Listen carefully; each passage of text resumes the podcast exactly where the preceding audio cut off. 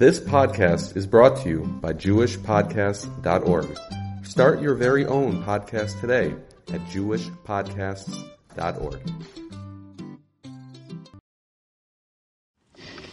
um, just go, as a hakdama to tonight's discussion, a little different than most of the other shurim that we have over here. Tonight I'm not at all weighing in halacha lemaisa. I'm just pointing out an interesting uh, machloikis that seems to be appearing in front of our own eyes.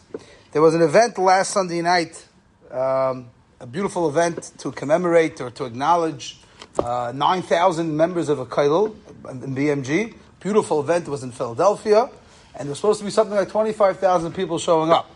One of the guest speakers, they had many guest speakers from all over uh, the Jewish world, some from Eretz Israel, and one of the guest speakers that was uh, scheduled to come was Meir Tzvi Bergman. Meir Tzvi Bergman is one of the Zakani Rosh Hashiva in Eretz Israel. He's the son-in-law by Reb Shach, and he was supposed to be one of the guest speakers at the event. It's no, it's no small uh, feat for a man that age to come fly from Eretz Yisrael. They chartered him a special plane.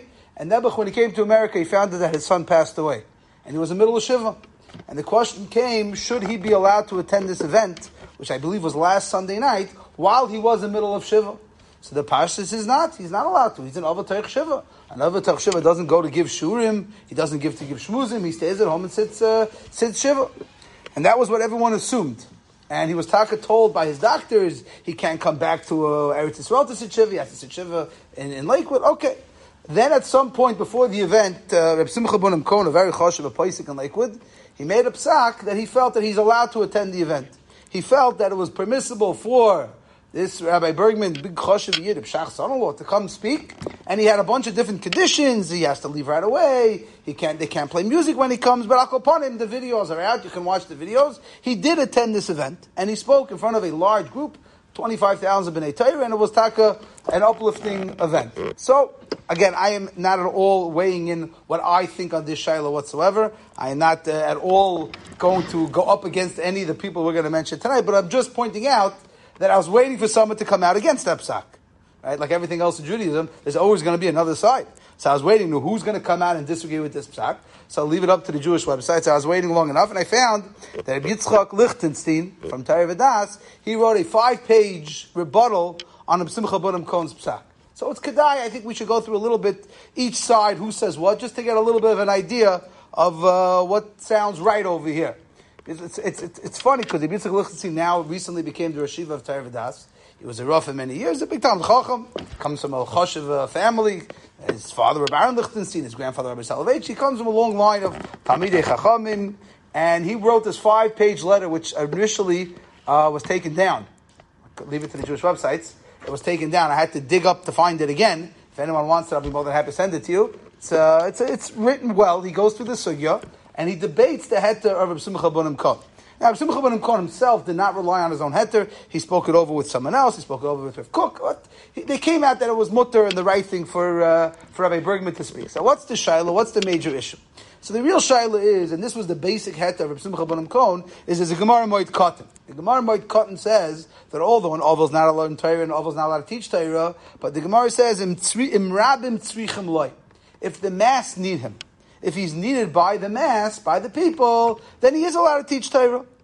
That's what says in Shulchan Aruch. Look at Shulchan Aruch. Yardei Sim Shim Pedal. Shulchan Aruch writes, an oval during Shiva is not allowed to learn Torah, no forms of Torah, but the Imirabim Tzrichim Loi, but if the mass need him, if the people need him, then says the Mechaber, then mutter, then it's okay.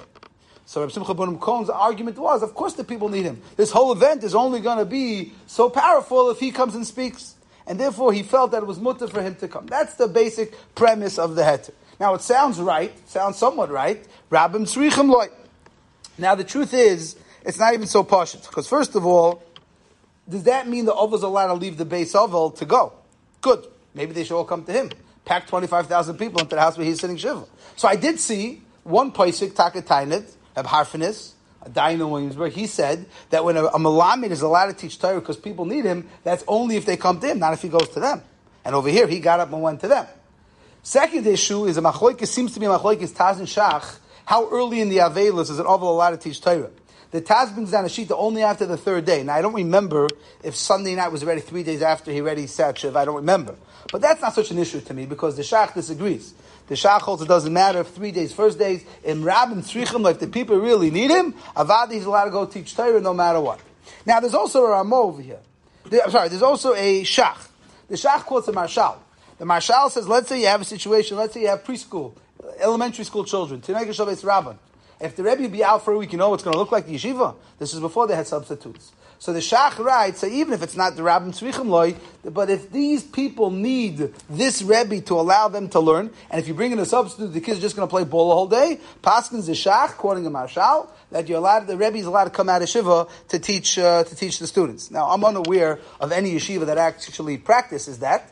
I'm not, I think every yeshiva uses substitutes. But it does say in Shulchan Aruch, the Shach is this way, that if the Rebbe is certain that the kids will not learn as well with someone else, then the Rebbe is allowed to get up from Shiva and maybe even go to the school to teach. So the argument was made that this is the case of the Shulchan Aruch. Rabbim Tzrichalai means there's 25,000 Jews who came to this arena in Philadelphia. They had Divrei Chizuk from Rabbi Bergman, and if he doesn't show up, it's going to be a breach in Rabbim Tzrichalai. So it does sound somewhat understandable. So Rabbi Lichtenstein Tainas, he has a hard time selling that. He says, first of all, he says, what does it mean, Rabbim Tzricham Loi? To do what? A lot of people need this rabbi for what purpose? Taka needs explanation.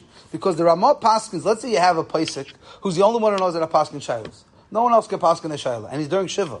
So the Ramah paskin the Shulchan Aruch that if he's the only one who can paskin a shayla, im ein loy acher elahu, he's the only guy who knows how to paskin a. Lives on a little shtetl. All the other rabbanim are unavailable. It's like uh, in the summer.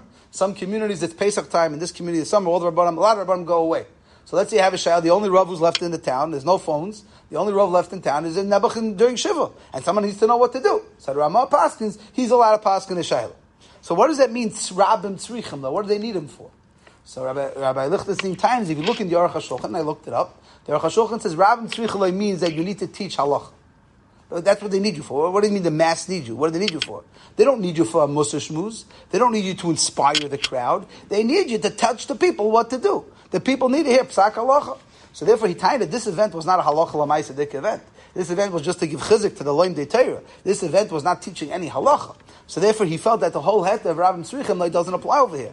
Rabbim Tzrichim is when they need you for some form of psak halacha. Now again, it's very vague in Shulchan Aruch and in the Gemara if that's necessarily the definition of Rabbim Tzrichim and therefore you could debate it. Now, his other argument that he says is, he says, why did he have to go? Why couldn't he do it over Zoom? Right, we have Zoom today.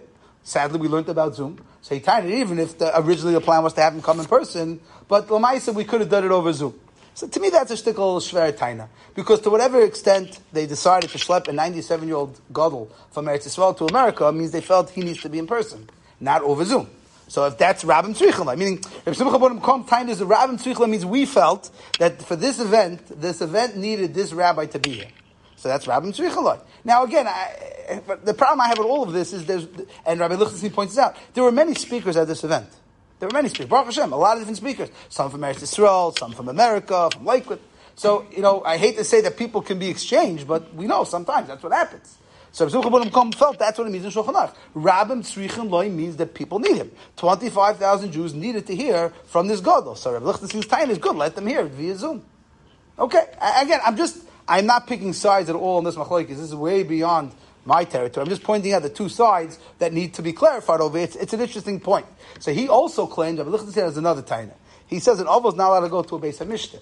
This was a party. This was an event. 25,000 Jews. There was music. There was dancing. There was singing. That's a base Mishnah, he says. So even though Grada, when, when, when, um, when he came, when the, when, the, when, he, when the, when the Godel came, they stopped the music. They did.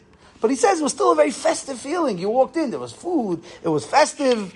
Grada, there was supposed to be that when he left, they weren't supposed to dance or sing. They did. I saw the video. There was no music, but they were still dancing and singing when he left, which L'chair is not correct. So that's Tam his other time. It was good, even if he can say the Torah, but you can't walk into a base mishta. You can bring a Rebbe to a classroom to say a shiva. You can't bring someone to a party. This was an event. This was a, we'd call it a matzav, right? And therefore, Rabbi Luchazzi felt that that's inappropriate, even if you feel that it meets the criteria of Rabbim Tzrichim Loi, he felt that should not be, not be allowed. He granted then had other tainas, he thought that he should be allowed to switch his begadim. One of the conditions that they made was he has to come in his bigger, his torn begadim. He, he felt the opposite. He felt once you allow him to come to speak, which speaker shows up with ripped clothing? He felt fakert. To the extent that you got to let him come and speak in front of 25,000 B'nai Torah, he's got to dress properly. So he argued on Simcha Bunim Cohen, who felt that he has to show up in his beged karu and his ripped clothing. So again, I have no idea who was right, who was wrong, way beyond my understanding. But it's just an interesting machloikis. This is an interesting shaila of how to define what the Shulchan Aruch means. When it says rabim tzrichim loy, the mass need him. And therefore, that's what they're arguing about. Is this considered a situation where Rabbim Tzrichim? Now, the good question is, when is there ever a case of Rabbim Tzrichim? Where, where, do, where do you ever have a situation where one person is so needed by the mass that no one can, no one can uh, take his place? I don't know.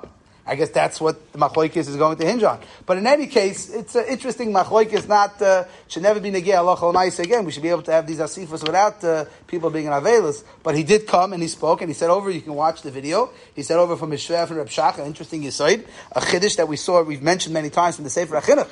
He spoke about the problem of the older single girls. So it was something that bothered him, it bothered his shver, this problem of older single girls, and he pointed out, which is already found in the Sefer HaChinuch, that if a person benches inside from a bench, it has unbelievable kaiches. Now, to my knowledge, I haven't looked at the Sefer Chinuch in a while. I think the Sefer Chinuch talks about parnos. I don't think he talks about it for shaduchim, but maybe they're connected. The Sefer Chinuch writes that a person benches inside from a bench, it's a school for parnos. That's brought down in the Sefer HaChinuch.